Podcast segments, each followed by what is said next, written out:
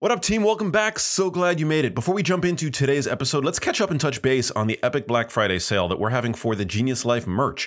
From this Friday, November 27th to November 30th, we're offering a free sleep mask with all purchases that are greater than 35 bucks. I love Thanksgiving. You're hopefully able to unwind and take some time for yourself, your friends, and your family. And as you know, in order to be your best self, good quality sleep is key. And that's why I had to include a sleep mask in our Black Friday sale. Everyone deserves to sleep well and have maximum gains. You can check out all the Genius Life merch at thegeniuslife.com. Pro tip, order either of the t-shirts and you're already at 35 bucks, which qualifies you for that free sleep mask. Extreme gain status activated. And now welcome to episode 139 of The Genius Life.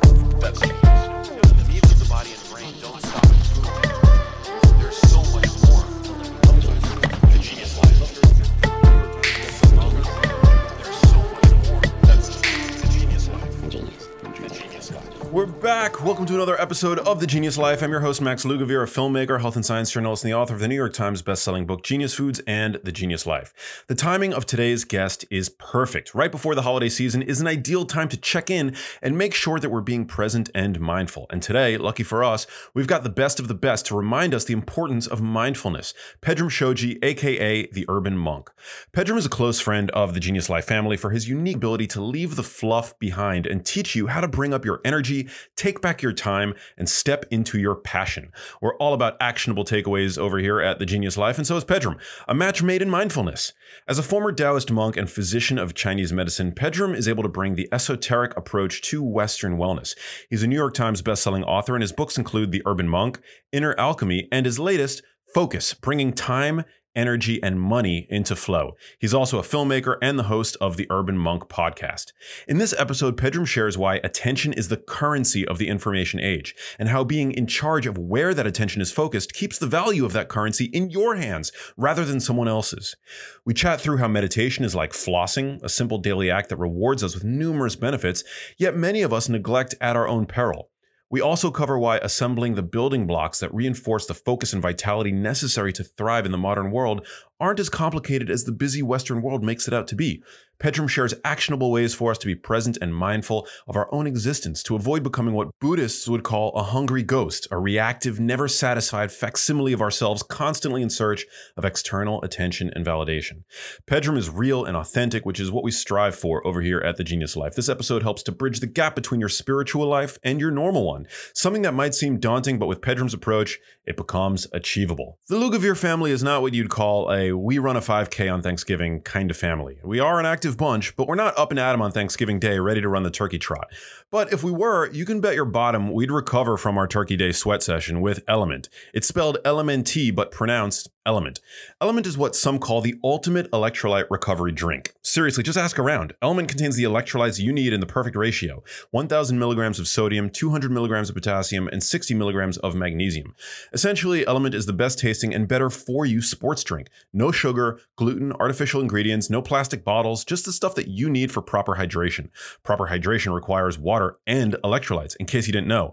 Often electrolytes are forgotten. Head over to drinklmnt.com slash genius life to try it out for yourself. Element offers free shipping and no questions asked refunds, so anyone can try Element risk free. However, I'm fairly certain that a refund won't be necessary. Again, that's drinklmnt.com slash Genius Life. Now you don't have to worry about getting sweaty because Element has your back with the hydration and electrolyte replacement drink you need. Thank the Lord. Now go get your sweat on. One of my favorite things to do is to cook for and with my family and friends. My ideal Saturday night would be having friends over to cook and share a big meal. You know the kind of meal where you have so much food on the table that you barely have room for your actual plate? A staple on the table, covered with delicious food and surrounded by good company, is without a doubt something from Belcampo.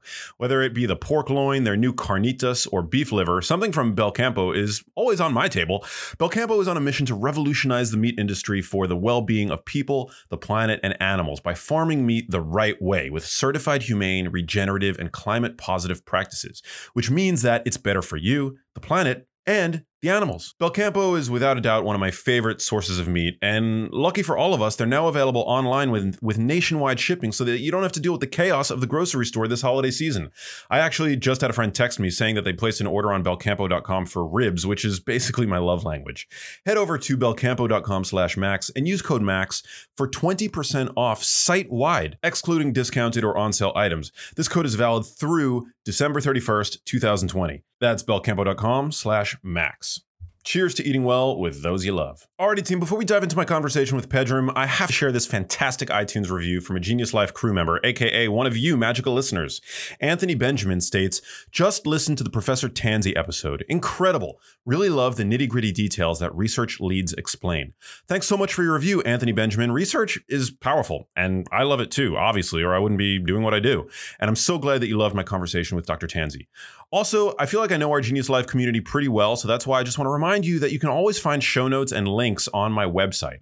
Just head over to maxlugavere.com slash podcast. We have a ton of great resources on the website for each episode, always trying to provide the community with ways to learn and explore more. If you don't find the answer that you're looking for, all you got to do is text me. You can join the text community by texting the word genius to 310 299 9401. I've had so much fun with this text community, so shoot me a text and we can chat. I try to get to a few questions each day, so send all your thoughts and feelings my way. Let's connect. And with all that said, let's now move on to episode 139 with the wonderful Pedram Shojai. Pedram Shojai, welcome to the Genius Life, brother. How you doing? Great to great to be here. Great to see you. It's been a while. I know it's been way too long. We go way back. We've hung out at a number of different health conferences, and um, I was a big supporter of your book Urban Monk when it came out, and so I'm super excited to uh, when I when I found out that you, you know, you've been sort of hanging out below the radar for the past couple of months, working on this new book called Focus, bringing time, energy, and money into flow. I just love the way the way that that sounds. Um, so so congrats. Thank you, man. Thank you. You know, it's you know, you know what it's like writing books. It's it better be worth doing. And for me, I saw a big problem out there um, that needed to be solved, and so I got back to writing. Yeah, I love it. It's big. It's Uh, big, man. There's there there's so much that's being splintered and our attention is the currency of the information age and i mean look if if if you're not in charge of where your your brain is and where your focus is it's it's being mined somewhere else Well, couldn't agree more. I've had the privilege of knowing you for the better half of a decade, but uh, you know, I'm sure many of my listeners are hearing about you for the first time. So before we get into the topic of focus, give us a little bit of a taste of your background. Um, how did you yeah, how did you get started in in the wellness industry? I know you, you know, you've um you've done sort of a lot with traditional medicine, Chinese medicine, things like that. But uh yeah, walk us through it. Yep. Uh, Taoist priest, uh, studied under a kung fu master, qigong guys, um, became a doctor of Oriental medicine, then was early in the integrative medicine game, had uh, integrative medicine clinics in LA, and then realized I was on the wrong side of the fence. I was in the MASH unit, patching up bodies, and we were losing the lifestyle war, right? And so got into media, started doing instructional DVDs, made my first film in 2010. Uh, then just man fell in love with making movies and just kept writing books and making movies started well.org uh, the urban monk took off um, and now i have my own streaming service called whole tv um, and just making 10 part docu series on things that matter. You were in uh, at least a couple of them you were in interconnected um, and uh, you know just going after the big things that actually solve the the problems in chronic disease and health. Um, you know, I come from a personal development background, but there's no point. You can't even don't don't even bother asking about the meaning of life if you don't have enough energy to get off the couch. Right? we got to fix that first. Yes, I mean, how do we how do we fix that? It's a multi pronged that, that's gonna that's gonna that's a multi pronged problem that's gonna require a multi pronged effort. So where do you even start? Well, my first film, we talked about vitality being um, the average of diet, exercise, sleep, and mindset, and how if you ran each of them like a different department in in your company, they each had to be profitable, and one shouldn't be draining off the others, and and really just simplifying lifestyle into saying look it's about how we live. There's no magic pill. There's no device or some you know new stupid thing that you haven't heard of that's going to save you from all of it. There's you know i think the health industry has been all about hail marys instead of just baiting and tackling and being like all right well let's just start with vegetables and walking right? And and how are you sleeping? And what stimulants are you taking? And and, and really just getting the fundamentals down and then obviously you know obviously I, I, hail from the functional medicine world. There's a lot of things that can go wrong, hidden infections, you know, toxic toxic load, all that. But really getting into problem solving, figuring out what in your core lifestyle can be fixed, and then you get a, it gives you a shot in the arm. Then you get enough energy to then keep moving forward. But without that momentum, um, and just a little bit more vitality to to be able to fuel your brain and fuel your life to to keep making better and better decisions. It ain't going to happen right? You can't will your way into changing 40 years of bad lifestyle if you don't have energy to to do anything about it. So you know to me it's a two-pronged approach of building out someone's focus getting their brain back to where it needs to be so they can make better decisions and then giving them more energy. It's like cash in the pocket. If you don't have any you can't spend it yeah. Your first book, The Urban Monk, was uh, sort of a, a meditation Bible for non meditators. What, um, what, which I appreciate, of course, because I have, you know, the discipline of an 11 year old. And so as much as I know the value of, um, of meditation, you know, it's not something that I, that I often do. So walk me through your thought process behind that book. Like why, why did you begin to, you know, that was your first book. Why did, was meditation the topic that you, that you decided to tackle? Well, I mean, it's it's the central topic. We all know that you know the the holy grail of medicine is suppressing uh, cytokine expression and chronic inflammation, NF kappa B pathway. We know that meditation does that. Yet we're all like, okay, well, you know, what what pill? Like, is there like some broccoli sprout that'll do that too? Like, what do I take? Uh, and and it's just one of those things that I had to reconcile, having been a monk, coming back and living in the world, is being like, look, um, what can actually work in a busy urban life? Where you know we're, we got you know it's like I got kids and career and people got traffic and now I mean I don't know what where anyone's going with COVID but there's so many issues that like swarm, us and take all of our time.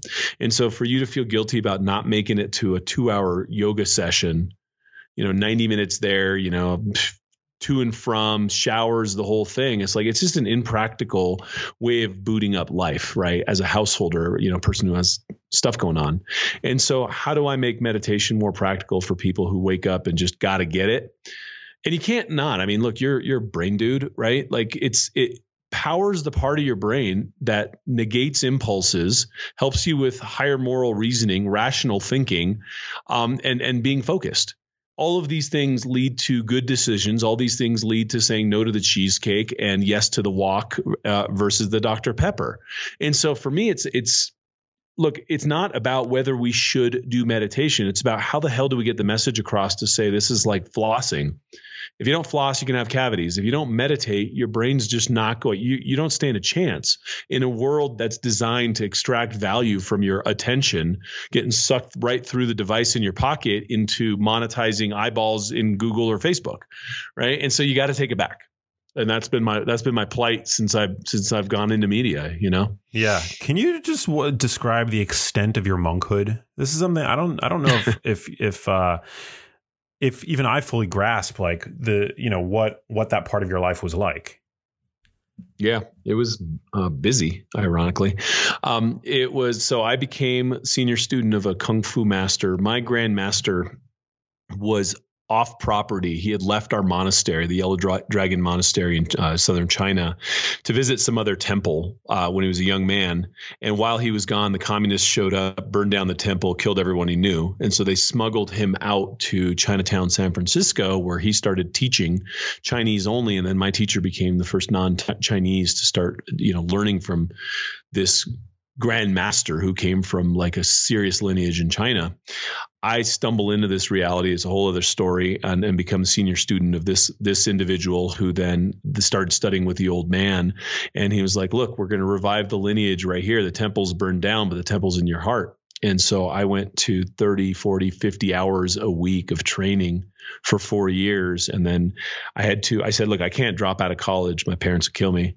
And so they were like, that's fine. You stay in college, you do that too.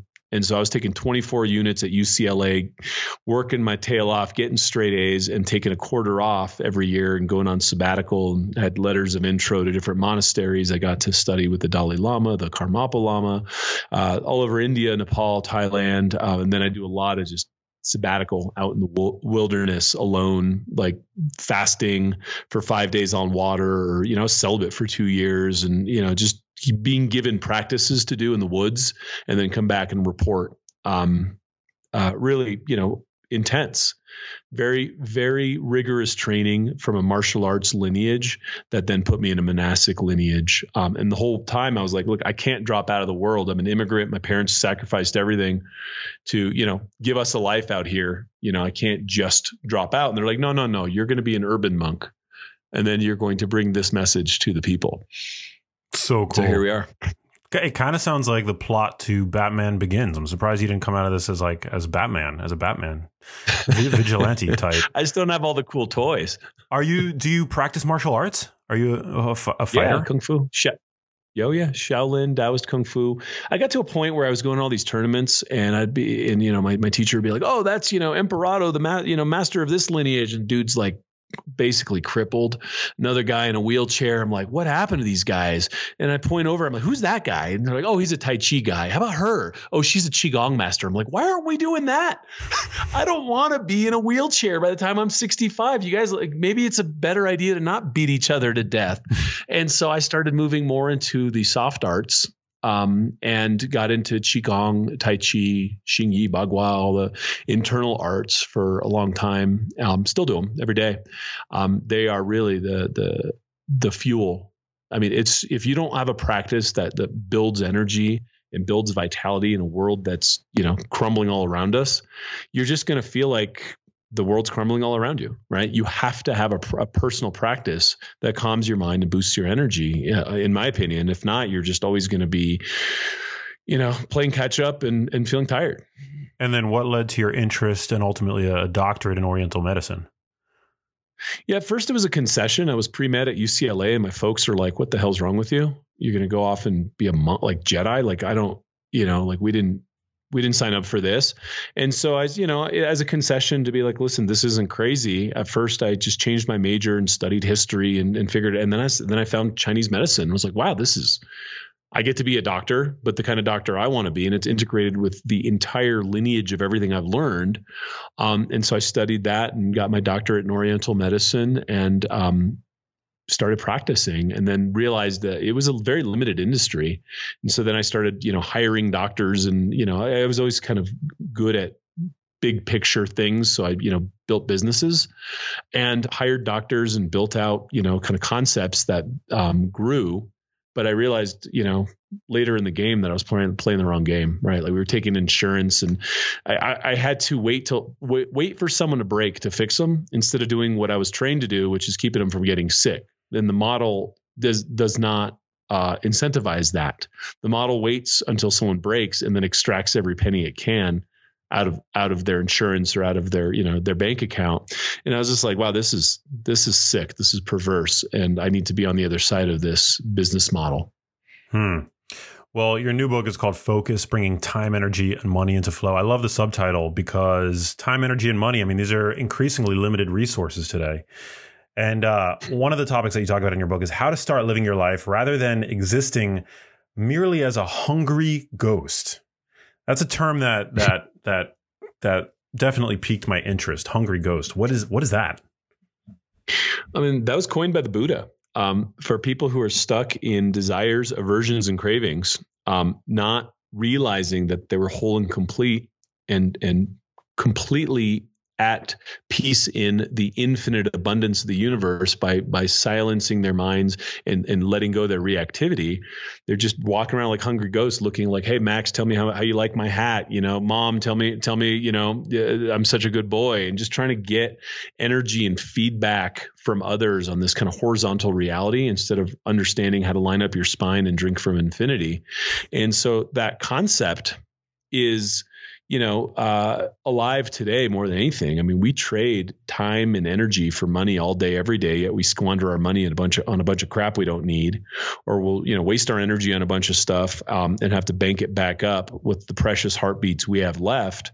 And we're just frivolous. We're frivolous with the water that that is supposed to water the plants in our garden. And so we water weeds and we misallocate and then we wonder why our life doesn't look like the way we say it wants to look. And we don't attribute we don't assign that water to the plants that we value and we don't assign action and effort to the things we say so we're just talking talking empty words, right? And so reconciling all that is is about bringing back our integrity with ourselves and really lining back up with where our personal power lies. And I think a lot of us have just we're looking for things outside of ourselves to fix us. Hmm. And that to me is the ultimate delusion um, on the spiritual level is that anything outside of you is going to fix you. You have to turn your attention around and in my tradition we call it retroflexion and bring your awareness back in to your own body give yourself agency and then start making one good decision at a time heading you in the direction that you choose versus being told what to think how to feel how to vote where to spend you know let's look at the world around you Yeah, happiness has to come from within. It Yeah. uh it, it peace has to come from within. Abundance has to come from within. Love has to come from within. All of it. I mean we're just we have somehow become refractory hungry ghosts in a culture where we just are so lost that we're looking outside of ourselves for answers that we'll never find. And all you have to do is basically flip your orientation look inward. And yeah it takes a little bit of work. Oh my god right? Like we live in a culture where you know we're selling sugar cereal to children. And so everyone's afraid of doing a little bit of work. Yet they'll listen to every podcast read every book go to every conference take you know four inches worth of notes and notebooks they never get back to. And the information isn't helping them because they're not doing anything. You got to do stuff. You got to do things and move yourself in the right direction. And then you'll see the results I have a friend who brought up the term hungry ghost to me for the first time a couple weeks ago. It was the first time I'd ever heard the term. And uh, he brought it up in the context of dating. He said that um, when you uh, when you're when you you know are not a part of the dating scene for a long time, you begin to take on this appearance of uh, of being sort of like a hungry ghost. And women perceive that and it makes you as a man very unattractive to the opposite sex which is a kind of interesting. I had no idea that that term originated from the Buddha, but uh, the sort of like neediness, you know, the sort of neediness and the Mm. and the, um, you know, wearing that that energy that that you're looking for external validation, that you're looking for happiness from an external source. Uh, it's it's like almost like a social repellent in a way, and it it's I'm sure it certainly doesn't help uh, one's dating prospects. So it's just an interesting No. yeah, it's just an interesting way to apply that that same concept to uh, to dating. Yeah, and and think about it. I mean, what what's attractive is someone who is comfortable under their own skin, is confident, is radiating and exuding happiness, and um, is happy with or without you. And you're like, damn, what's he got, Hmm. right? Yeah, I want What some of that, right? Yeah, but if this if he wants something from me, now I feel like you know this is a tick on my ass, right? Like I got to be, I got to watch out. And, so you know this is it applies to every every element, every aspect of life. Um, you see it in business, you see it in dating, uh, you see it in personal growth and development. Like I can't tell you like how many times like I stand up on stages and teach stuff, right? And people come up and want to make me their guru, and I'm like, dude, you don't need that. I don't need that. We don't want that. Like you have no idea like how poisonous that is to basically subjugate yourself to another human and say tell me what to do. Like yeah i'll take you know i'll take advice from people who are smart and you know know stuff more than me. But at the end of the day i got to make decisions for myself right? Even my doctor like they're on my team but i don't just listen to everything they say. That's crazy right? Yeah. like we're in this together. Like tell me what you think and let's you know if, if i think it's reasonable it makes sense then yeah sure So, what are some daily rituals, practices, tactics that people can use to find that happiness from within? Because I think it's one thing to say, you know, you're looking for happiness in the wrong place, but uh, the reality is that you know we live in in in tricky times, difficult times. Um, so, have you discovered uh, in your research and writing this book any, you know, yeah, rituals, practices that can help people um, shed the hungry ghost and to discover the happiness that they harbor within? Or Yeah, the, I the, mean, a whole book the full. potential for happiness that they harbor. With. Sure. Well, you know, the whole book full, really. I mean, but you know, seeking happiness is also dangerous because what is happiness? What you know, and so we have these ideas that have attribution to them, right? Where it's like, oh, happiness is, you know, you ask like a an eight year old kid in New York or Los Angeles, what's happiness? And they're going to say a mansion and a Ferrari. If you ask them, you know, in in Tennessee, they're going to say a Ford Raptor and a ranch. But it is also something that's been projected upon them. They've been told, they've been they've taken downloads on what happiness is, right? So you have to extrapolate and pull all of the cultural garbage Hmm. out of the definition of happiness and go back. I mean, let's just go back to our basic survival. You need food, water, shelter, love, right? And so if your heart is beating and your body's warm and you know you're not starving, then you know, hey, hey, that's a great start, right? And anyone who's done you know backcountry stuff and you know wilderness stuff can attest to that. And so if you boil it down to that fundamental and then just be like, okay, so what do I need? What do I want? Right? What like what is my body working right? And so health is something we take for granted. And so we just compromise it. It's you know you take it for granted and you drink a bunch of dr peppers and then you don't have it. Right? And then someone yells at you because your blood sugar's too high and then you kind of start to listen. But why? Because you're not anchored in happiness and contentment. You don't have a reason to live. You i mean what are you building to, in this life right and so like if you think about a baby learning to crawl and then like sta- like standing and like holding the edge of a coffee table and like moving something in in three dimensional planet Earth from one place to another. It's like it's completely magical, right? It's like holy crap, this this sentient being somehow arrived on planet Earth and like moved matter around with its will by moving its limbs and making things happen. And then it grows up and builds a shed in the yard or builds a, a you know housing community or an Eiffel Tower. And and we can actually create things on on a planet. And that takes energy and it takes focus and it takes these things. But if we're not happy and content and present and even aware of what we want, we don't do any of that crap, right? We're just we're just sitting around being told what to think, feeling down because Trump said this or Pelosi said that or you know wherever the hell red team blue team you know polarity is on on us now right? And and our mood is all dependent on whether our team won or, or a politician won or what. It's crazy. So what is happiness? Happiness is being happy devoid of all of that just being uh, you know content and alive. And you know it sounds like an intellectual pursuit. I don't buy it. I've been at this for a very long time. You want to find happiness?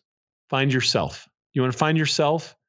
Be able to silence your mind and track your breath down to a point three three fingers below your navel and deeply breathe to that spot in and out and practice that daily until you get to the point where all you can hear is the inner sound of your breath. And you could hear the brain chatter but you don't react to it. And it you know it might take 3 weeks it might take 3 months 3 years for somebody depending on how far gone they are. But then they've stepped into their birthright. The true nature of our consciousness is eternally happy once it is separated from the aversions and the cravings, the hungry ghost stuff the Buddha talked about. And the more I've gone down the road, the more I've worked with patients, the more I've worked with students, it's man, the people who do the work get better. The people who are like, yeah, yeah, meditation, yeah, yeah, I heard about that. You know, I did yoga once, and you know, in in you know, on in Manhattan, and I thought I liked it, I guess right? Or I wear Lululemon, so I, I do yoga, right? I, by default, but I don't actually practice it. That's all just identity crap. The people who actually sit down and do the work and have a practice, whatever it is, pray to God, you know, do shamanic stuff. I don't care what it is. I'm, I'm very non-denominational when it comes to that. Just do something that's good for you and do it daily, and you anchor into your the the essential truth of who you are then no one's going to tell you what happiness is. You're already there. So then you you walk with happiness, you move with happiness. Happiness is embodied inside of you and you don't doubt what happiness is because you feel it. Right? But without the experience of it, you could talk all around the damn thing, you're never going to get it. This episode of The Genius Life is sponsored by our friends at Ned. Ned is a wellness brand rooted in the belief that we can all feel better and live better through simple means and a deeper connection to the natural world. CBD has become extremely popular in the past year or so, making it more and more difficult to navigate and choose the right company and product. I don't know about you, but the CBD world can be tremendously overwhelming for me, and it's hard to know where to start. Ned has eased that overwhelming feeling, both as a company and with their products. Ned produces the highest quality, full spectrum CBD extracted from organically grown hemp plants. My favorite part of Ned is that they share third party lab reports, who farms their products, and their extraction process. It's all right there on their site. Talk about building client trust. If you want to check out Ned and try their CBD for yourself, they have a special offer for the Genius Life family.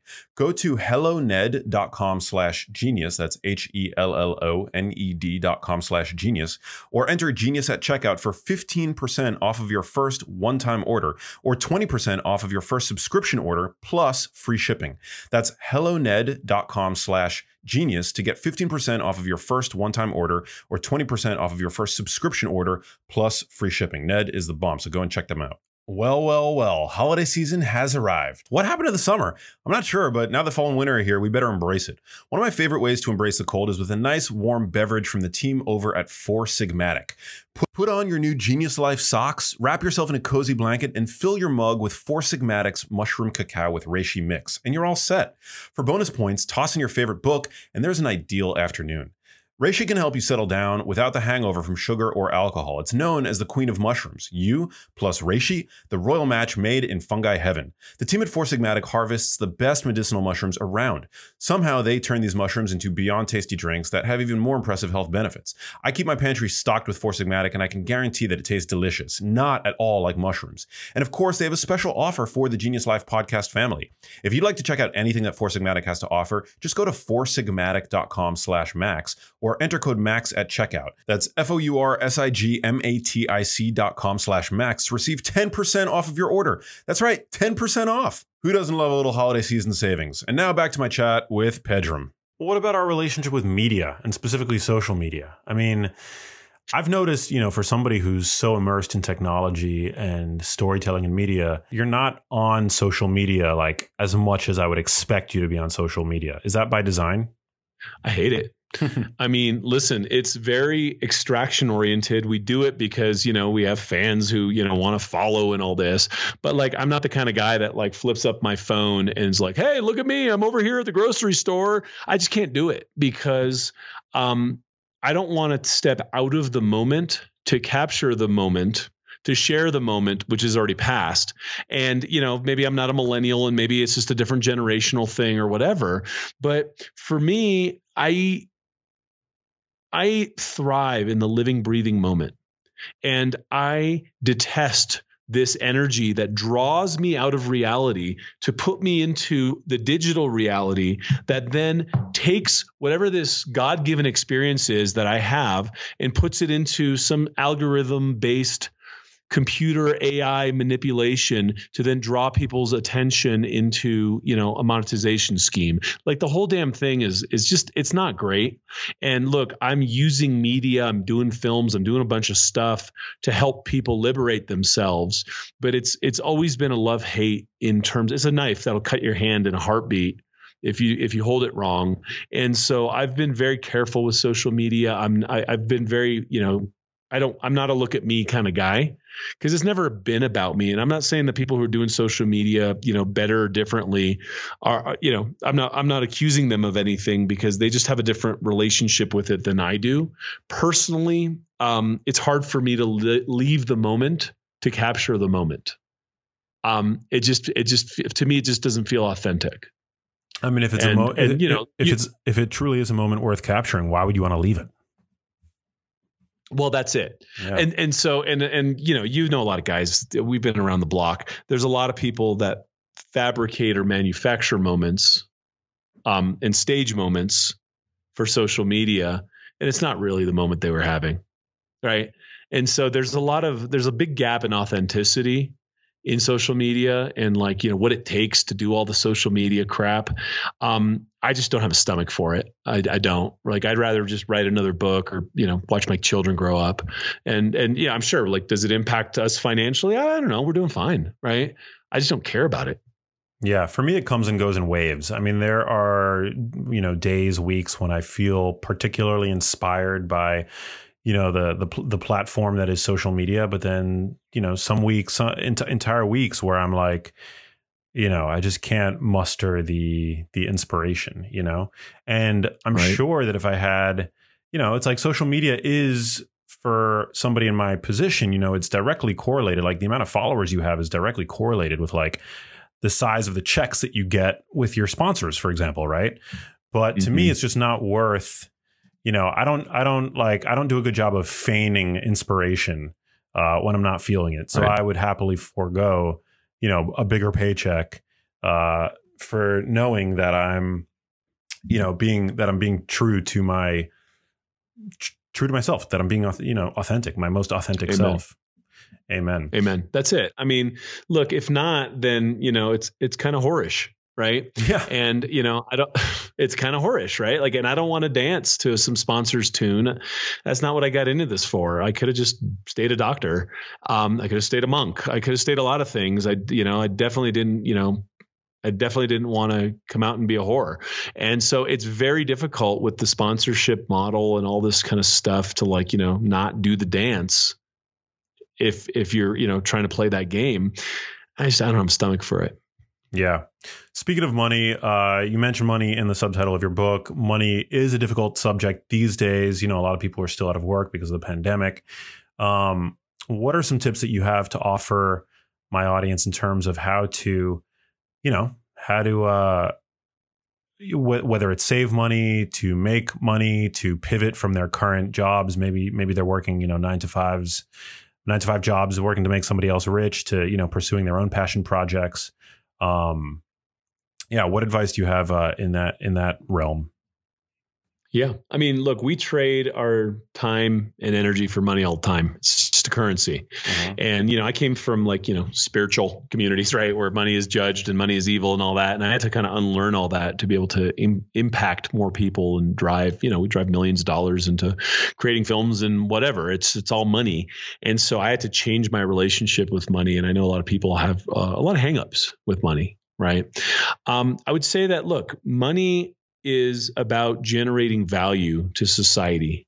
And so if you're parked up in some job job, um, not feeling like you love what you're doing and not putting in your heart and soul into generating value for something you believe in, then it's time to change jobs.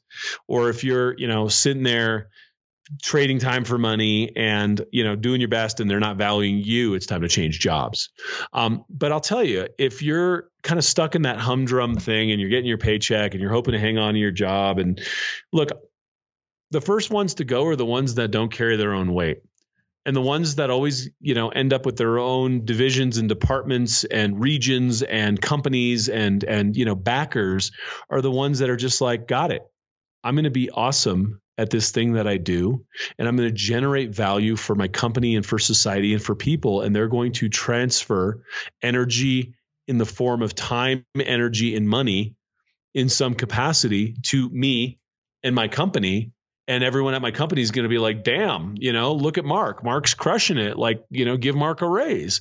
Right. And so it's about understanding the value you bring and making sure that that not only like lines up with the value that's associated with the value that's given to you by by your boss and you know translationally but you know just connecting those dots and not being dead weight.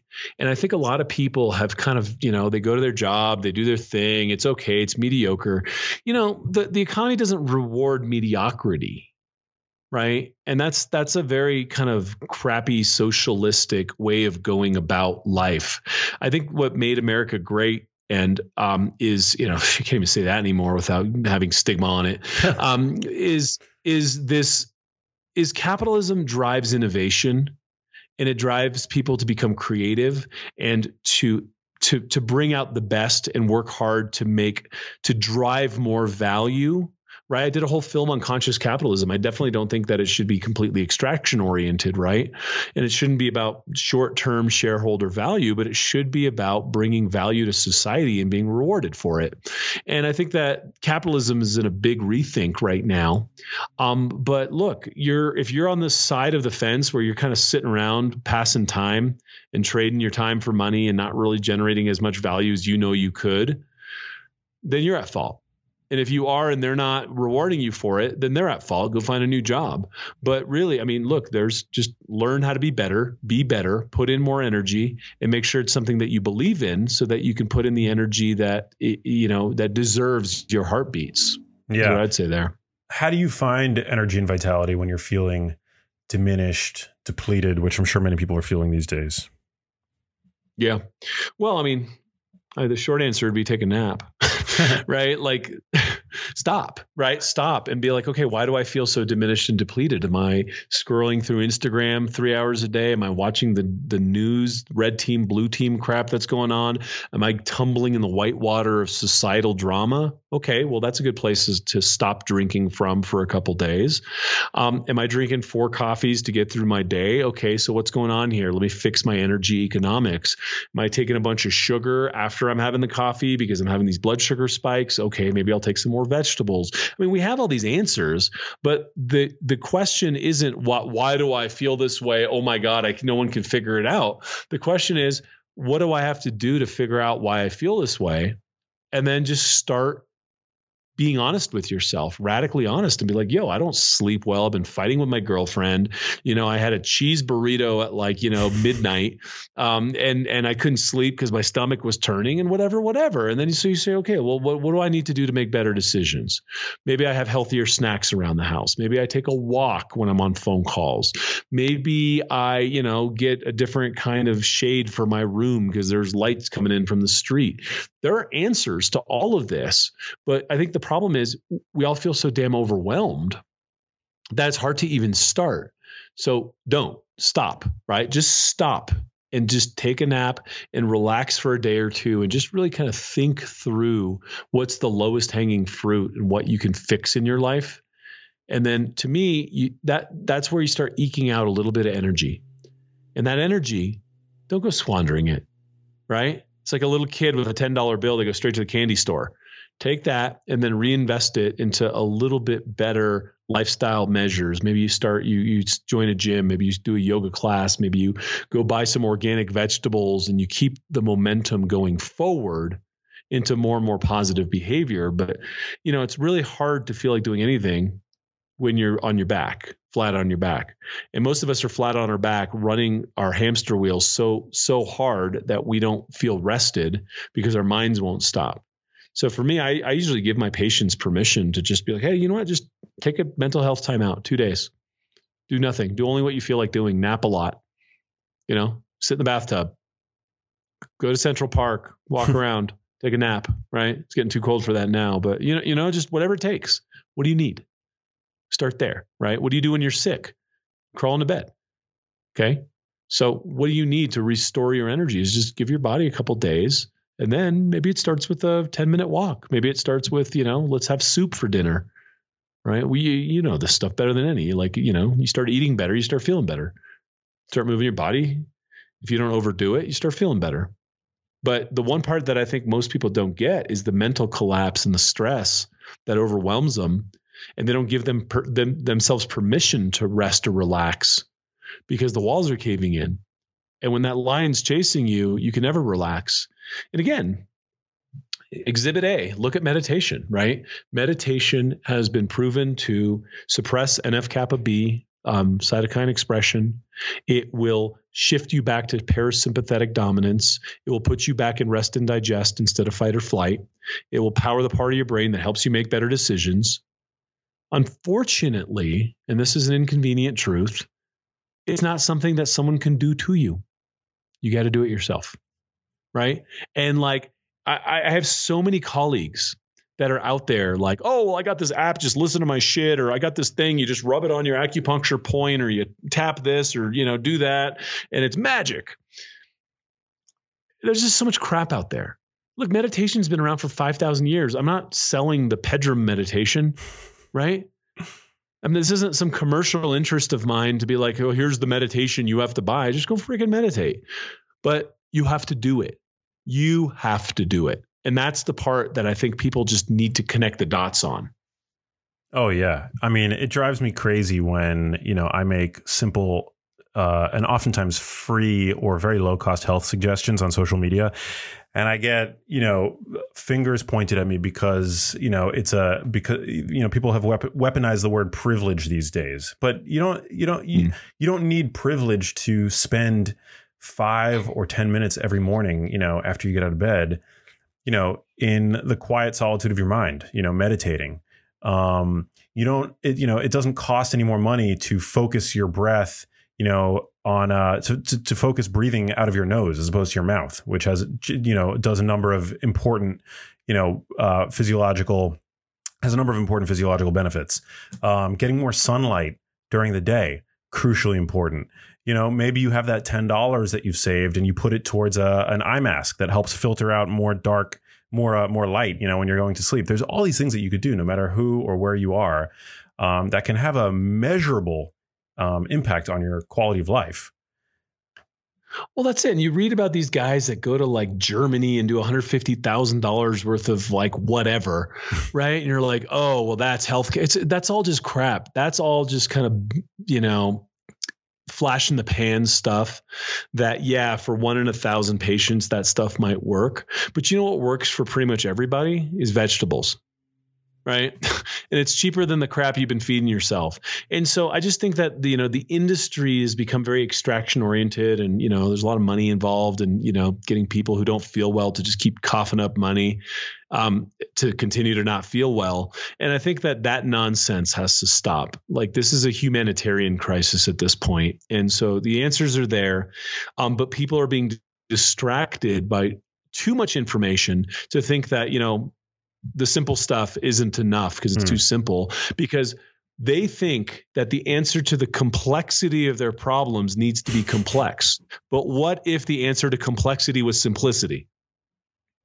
there you go and it, it usually is that's the irony right Right? That's the cosmic joke, really. Is we're running around like lunatics looking for like, you know, some magic formula or some Tibetan incantation or some new functional medicine algorithm that's going to solve our individual problems and maybe the answer is just freaking take a nap, will you? Right? Like come on. And, and and I think that that's where the message has just gone so astray. And that's also why I hate social media is because that's the stuff that gets some of the most, right? Like there's there's people I'm not going to name them that are just plagiarists that are just stealing quotes off of people and posting them better. You know, people have been published for years and they're just stealing their work and turning them into memes and very getting like millions of followers. Yeah. Right. I know, I know, who it's like- I know who you're talking about. We won't, we won't, we won't name them, but I feel like it, that's actually pretty pervasive in the personal development space. Um, Oh, it's gross. Yeah. It's well, it's parasitic. Yeah. totally. Um, you know, a lot of pe- a lot of people today romanticize this notion of uh, being being constantly busy. You know, um, and there is a correlation, I guess, between like you know working hard and and staying busy and and perhaps financial success. But you argue that it's actually an imperative to uh, make time in your day for your passions, for your hobbies. Why is that? I mean, if you look at life as a garden and the the things that you say are important to you are the plants in your garden. You have your health, you have your family, you have your passions, you have your career, obviously, the things that you want. Maybe you want a ranch in Montana, maybe you want a penthouse in, in Manhattan. I don't know. I don't care, right? The things that you want in life. And then you look at how much of your water, your time, money, and energy is going to each of these and you realize that you know and this is this isn't too far from like our generations. Like you look at like our dads in our generation it's like they worked their asses off they got the pension watch they you know whatever. They gained 60 pounds they were on you know beta blockers and lipitor and they had estranged children and their wife you know left them. Great congratulations. Nice watch. Right? And so you, you look at the you look at the balance of what happens in life and you're like well that didn't work. Right? And so i think the next generation has seen that and they've kind of you know emphasized lifestyle a little more but you know inconveniently you know rent is always due. So then there's this just there's this balance of being like okay what do i need to do to water my career in a way where i'm not stressed about my damn bills every day? Right but i'm also getting to the gym and taking the walks and calling mom and all these things and look, every single one of us has our own calculus there. Right? You might have a sick mom, you might be early in your career, you you know, you you might have type 1 diabetes and you just have to, you know, inject more often or whatever. And so I'm sorry, that's just your current circumstance. Get honest with yourself. And if you were to live a balanced life, assess how much water needs to go to each of these areas in your life and then look at where your water's going and start pulling the weeds right? And become very meticulous about saying, look, man, Max was walking to the gym and he ran into Bob who said, let's get a martini. And Max was not in his prefrontal cortex. And he said, I haven't seen Bob in a while. That sounds great. Martinis turned into Taco Bell, turned into a late night, turned into a, a early morning uh, with a headache. And, you know, here we go. Max is, Max is now a different guy, right? And, and, and it happens like that when you allow the weeds to get watered. And so one of the things that I think meditation also empowers, and it just, you know, my message ends up becoming even like more radically simplistic is we're talking about empowering the part of the brain that's responsible for the negation of impulses. The word no. Max, in that moment, could have stopped and said, okay, Bob, if I say yes to you and drinks, I'm saying no to gym and sleep and, and career or whatever tomorrow. So I'm in the right part of my brain to stop and say, it's good to see you, Bob. Maybe I'll hang out with you next weekend, but I got to take care of Max's lifeguarding right now. And you walk off. But if you're not, and you end up tumbling down the whitewater of that other trajectory, takes you three, four, five days to come back. And then you make another bad decision and then you tumble down this way for three, four, five days. And you fast forward that 40 years and that's everyone's life. Unfocused. Right. And and their attention is splintered off of their own life, their own priorities, their the things that they say that are that are important. I never tell people what should be important to them in their lives. I just help them see clearly what it is that they said and then reconcile that with what it is that they're doing and and be look basically like look are you being honest with yourself or not you said you want to lose 40 pounds what are you doing to lose 40 pounds because if you just keep saying i want to lose 40 pounds everyone around you is going to say like bah that guy just talks. Yeah, I find that the that saying yes to things is a very useful tool when you're young and you're first starting out and you're trying to figure out what your passions are. And you know you're putting out your feelers to see what you know to see what direction to to discover what direction life is ultimately going to pull you in right? But once you've well, dude, got you got more water you Yeah. got more water when you're young. You have less, you don't have a family to feed. You have less commitments. You got more water. You got more options. And yeah, you see which plants you like. Absolutely. So a guy in his 20s versus a guy in his 60s are going to have very different looking life gardens. Yeah, you're right. And then something flips where you know you be, you be, begin to add on the responsibility that inevitably comes with adulthood, and then suddenly no becomes, as you you know, as you so eloquently put it, it becomes like the most powerful uh, weapon in your arsenal to prevent uh, burnout and spreading yourself too thin and allostatic overload and whatever you want to call it. That word no is so so powerful. It's so important. Um, we, you know, like in the esoteric traditions, we say, you know, mastery is in the negation. mm, is about like I can't say yes to Saturday morning cartoons and meditation at the same time. Right? Like the, that time sits on the same timeline. So I have to choose and I have to say no to Saturday morning cartoons. And like, you know, my kids have their own, you know, their own trajectories. I try to do things out in the woods with my kids. So we're playing and we're doing PE and we're silent and we're listening to the wind. And I could kind of double down on some of the meditation time by being out in nature, but I have to take that time for me. I'm running three companies right now. I have so much going on. There's no way I would maintain sanity if I said yes to more things that didn't water the plants I've already committed to. Right. And so, you know, again, without the meditation, I suck. right? And I've been doing it my whole life. It doesn't mean I can stop. I could carry on, like I could live off of like dividends for you know a couple years maybe, but then my life will start you know coming apart. Do I want that? Do my kids deserve that? Does my wife deserve that? Does my audience deserve that? Of course not, right? So why would why would I? Why would I go to drinks with Bob when I'm trying to help millions of people, you know, heal themselves from diabetes or whatever I'm doing that month? Yeah. When I'm stressed out, I have to work out. Uh, and I and I find that my levels of stress are correlated to how sedentary I I I am. And uh, if I don't make time in the day to, even if it's just a quick workout, even if it's just like a 10 or 15 minute workout, uh, my performance across the board everywhere else suffers. Um, I'm more irritable, you know, when I'm around my my friends. Conversely, when I get even a 10 minute workout in, it just I know that it's flooding my brain with neurochemicals that promote, you know, a more balanced mood, that reduces anxiety, that reduce, you know, feelings of depression, moodiness. Um, it's crucial. It's crucial. Exercise is like one of those magic bullets. You know, in a world where there are so few magic bullets, Mhm. exercise, for me at least, is is one of them. No, I mean literally. I mean, if there were like three magic bullets, you know, now we're like in tabloid medicine here. It would be exercise, vegetables, and meditation, right? And, and really, like those those would anchor your life in real healthy, clean stuff. I mean, yeah, get some protein however you need to, but just feed your microbiome, rest and floss your brain, and move your body. I mean, that's that's uh, the the core components, and then just figure out how to get good sleep, and you're like eighty percent of the way there. And yeah, you do that for a day or two, and you're like, well, that shit didn't work. It's like, yo, that's every day for the rest of your life. And then you'll start to see every year you'll be better. Month after month, you'll be better. And that's also the problem. And it's also, you know, now, now that we're just beating up on social media, that's also the problem with social media is okay, I've decided I'm taking the so and so Pepsi challenge. I'm going to go starve myself and, you know, go to boot camp and kick my own, you know, head in. Um, and then get to the place where I look this good and take a selfie because I've arrived. And then I just stop. And and then then what, right? There is no climax to this. It's an operating health is an operating system. Health is a lifestyle. It's not a destination.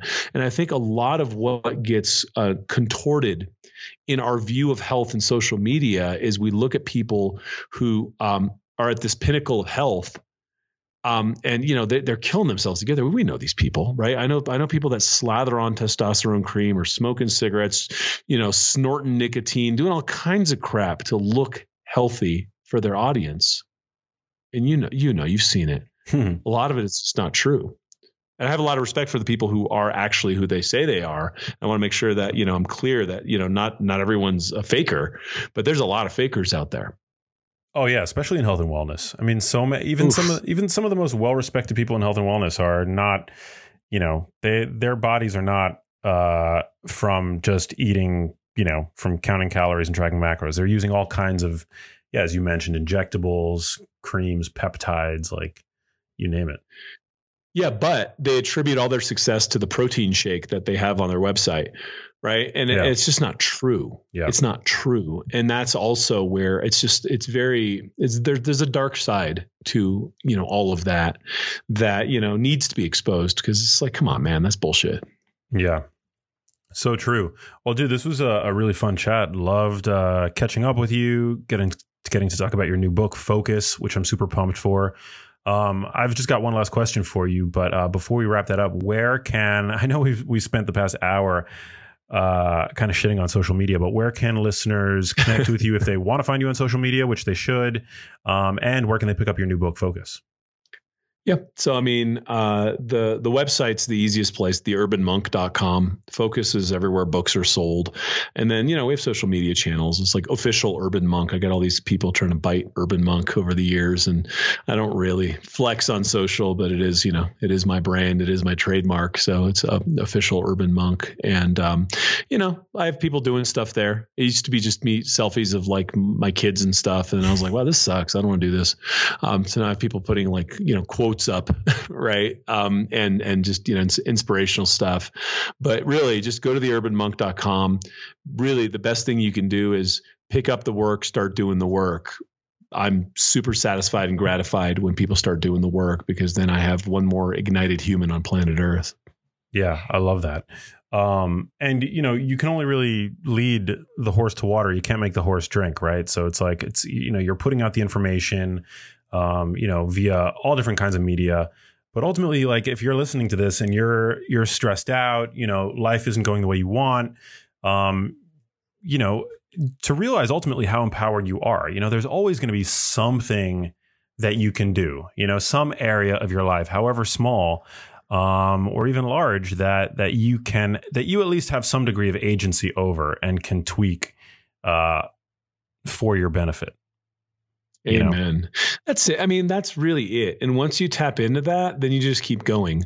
But the the day you tap into that is the day you've started living again. Um, if you're still waiting for someone to fix you, Yeah. it ain't gonna happen. Right. And that's that's really the core message is yo, you need you back. Right. We Mhm. could give you all the tools, I could give you all you point you in all the right directions, teach you a bunch of stuff from, you know, the Buddha and the Dalai Lama. Great. You still got to do it. Right. And but once you start doing it, you know, welcome. You know, you've entered the building and we're happy to have you back. Yeah. I mean, I've seen improvement in my life just from be, becoming more conscious of, of nasal breathing and not mouth breathing, which is a topic that I've covered, um, you know, in the, on the podcast in the past. But yeah, just that, like a simple tweak, making sure that I'm getting more sunlight in, you know, into my eyes, uh, in the morning hours. Um, and then meditation, meditation is, is huge. I promise Pedram, I'm going to, I'm going to start doing it more frequently. You've, uh, you've convinced me. You know, you know the best way to do it Tell me. 10 minutes a day for 100 days. If you if you miss it, start over. Hmm. So that you build a habit. I call it a gong. And you know, look, you got 10 minutes. Everyone's got 10 minutes. The president has 10 minutes, right? Like no one's that busy. So 10 minutes a day, just set it, put it in your calendar, 15 if you can, 30 if you're if you're, you know, lu- luxurious. But you know, just do a minimum of 10 minutes every day for 100 days. After 100 days, you're 100% there. Now you have a new habit, your brain is happy and it doesn't want to stop. But the problem is, you know, you do a little start stop, you know, grandma comes to town, uncle does this, you know, you just get distracted and it's over, Yeah. right? And so 100 days of consistency will transform any life. We know this from neuroscience. We understand this. You just got to do it. I love that. Is there a best time of day to do it? Uh, for uh, frankly, uh, I like I like thing in the morning because it helps set the tone for the day. Hmm. But look, beggars can't be choosers. Take what you can get. For me, I say if you get in your 10 minutes in any 24 hour period, check it off. Move Yeah. on, right? And I have grids that on the website that are like you know 100 days, just a grid. Every day is a, a one percentage point. So every day you're one percent away, you know, closer to your goal, basically. That's awesome. I'm in. Sign me up. I'm gonna print that shit out, post it up on my fridge. I'm gonna That's be. it. I'm gonna That's be it. I'll send it to you. Yeah, sounds great. Yep. All right. Last question that gets asked everybody on the show before we wrap up. What does it mean to you, Pedram Shojai, to live a genius life? Hmm.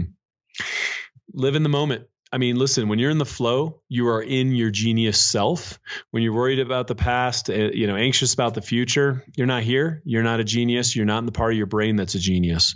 There are there are very specific parts of your brain that allow for you to tap into genius.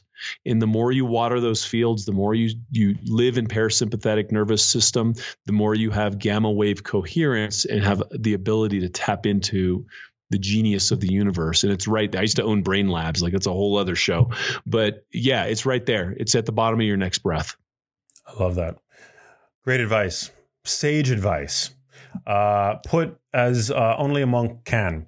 So, um, thank you, man. I appreciate you uh, and all that you put out into the universe. This was a lot of fun. To all you guys out there in podcast land, highlight your favorite quote from Pedram or I. Tag us both. We would very much appreciate that. And uh, text me to let me know what you thought about this episode of the show. My number is 310 299 9401. I look forward to hearing from you, and I will catch you on the next episode. Peace.